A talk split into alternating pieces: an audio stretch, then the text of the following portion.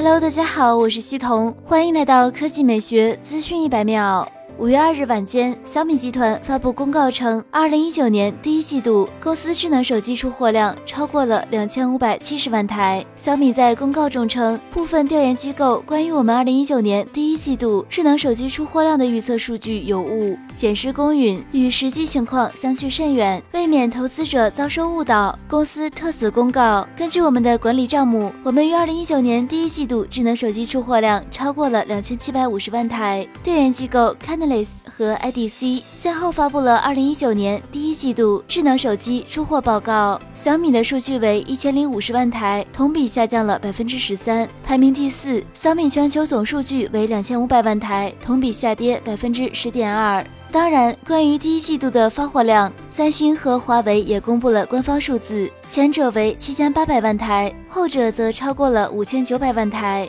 第二条新闻来看 Moto Z4。 目前 Moto Z4 的渲染图在网上流传，该机正面为水滴屏，背部依然是圆形且凸起很明显的摄像头模组，蝙蝠标的 logo 可能是指纹模块，也有可能仅仅是装饰使用。该机底部有 USB Type-C 和 3.5毫米 耳机孔，对于部分用户来说，这是很重要的特性。另外，背部下方保留了 16-pin Moto Mode 模块化触点，看来经过3代尝试，联想依然不愿意放弃这一特性。此前的配置传言显示， Moto Z4 搭载骁龙675处理器，6G 内存，4800万像素后置摄像头，2500万像素前置，屏幕为 6.4 寸，电池容量为3600毫安时，支持 Turbo Charge 快充。